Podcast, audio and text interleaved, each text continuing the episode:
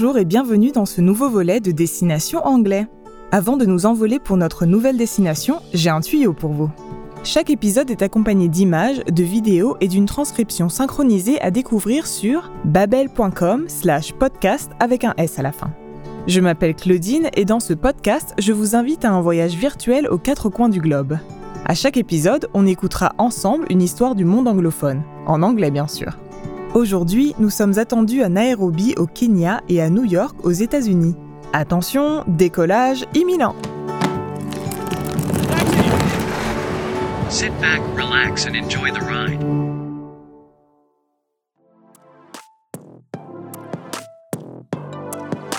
Dans cet épisode, Tevin va nous parler de son enfance au Kenya et d'un déménagement qui a chamboulé sa vie. Il va aussi nous expliquer pourquoi les anglophones ne se comprennent pas toujours même s'ils parlent la même langue.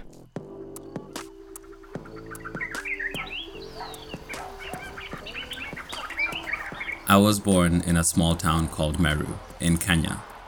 It was just me and my mom. We moved to the capital city, Nairobi, when I was four years old. My mom never had much money. Life wasn't so easy. When I was seven years old, my mom married my stepdad and we moved to a nicer apartment. When I was 13, I took my high school exams. I got into a good boarding school. My life was finally getting better. I did well in school, I had close friends, and even my first girlfriend. I felt like I belonged. Then, just one year later, my life changed again.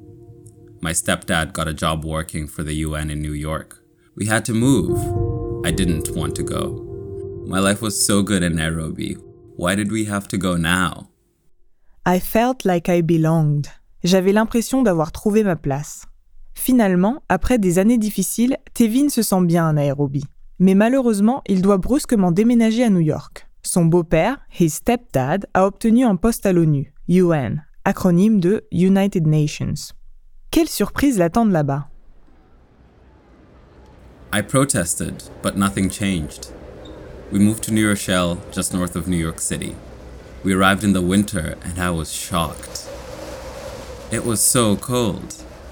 I didn't have a real jacket. I never needed one in Kenya. The next surprise, our new apartment building. It was taller than the tallest building in Kenya. I always knew America was different, but this felt like another universe. And the surprises didn't stop there. Vous vous imaginez débarquer à Montréal en plein hiver, sans bonnet ni doudoune? Eh bien, c'est à peu près ça qu'a ressenti Tevin à New York. He was shocked. Il était choqué. À Nairobi, le climat est doux toute l'année et pour la première fois de sa vie, il avait besoin d'un blouson. I never needed one in Kenya. Je n'en avais jamais eu besoin au Kenya, dit-il. Notez que never est un adverbe de fréquence, comme always, toujours, often, souvent, sometimes, parfois, ou rarely, rarement. Est-ce que vous les connaissez? On les place généralement juste avant le verbe. Tendez l'oreille, Tevin va en utiliser quelques-uns. English is the official language of Kenya. All my classes at school were in English, and I often spoke it with my friends and family. So, I thought communication in the States would be easy. We all speak English, right? But when I moved to the US, I learned I was very wrong. Yes, the Americans and I spoke the same language, but communication was hard. It was hard for the Americans to understand my Kenyan accent. It was hard for me to understand the fast American speech and the slang.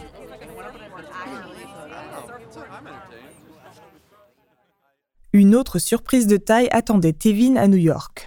L'anglais est la langue officielle du Kenya. I often spoke it with my friends and family. Je le parlais souvent avec mes amis et ma famille, dit-il. Et pourtant, il a fait face à des problèmes de communication. Son accent était différent, il n'a pas toujours été compris. De son côté, il a dû se familiariser avec un nouveau langage, le slang, le langage familier. Quelles conséquences ont bien pu avoir ces petits soucis de compréhension? Here are a few stories I always tell about my struggle to communicate. First, our address in New Rochelle was 40 Memorial Highway. But when I say 40 with my accent, it sounded like 14. Every time I took a taxi, the driver brought me to the wrong place.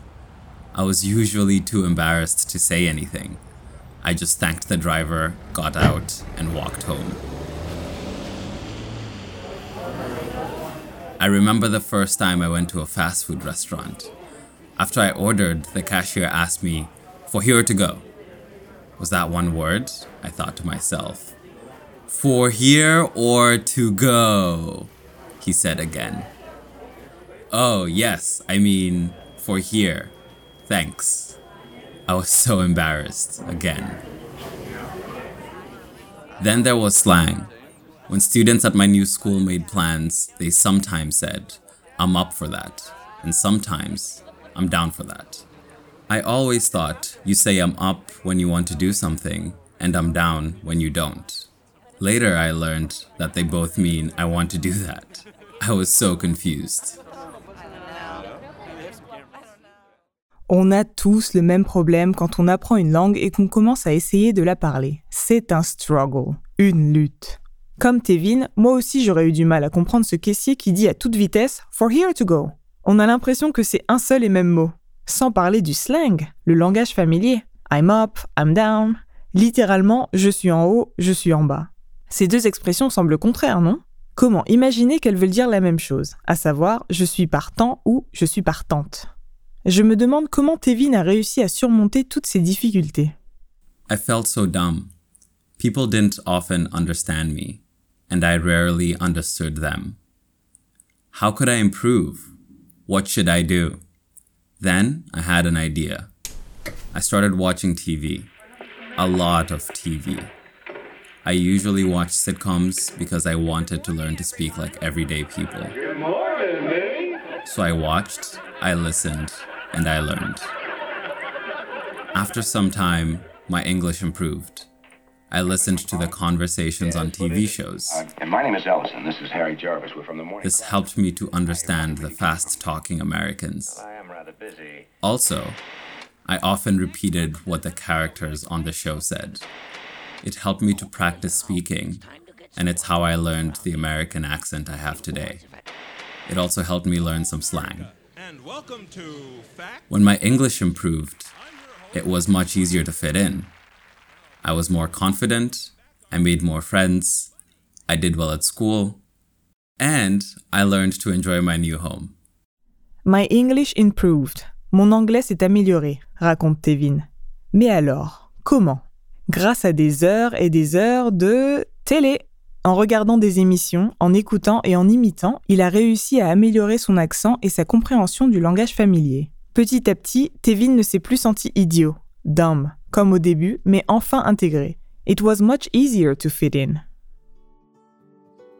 Notre épisode d'aujourd'hui touche à sa fin. J'espère qu'il vous a plu et que vous avez révisé les adverbes de fréquence et appris de nouveaux mots comme stepdad, struggle ou dumb. Si vous souhaitez lire le contenu de cet épisode, retrouvez sa transcription sur babel.com slash podcast avec un S à la fin.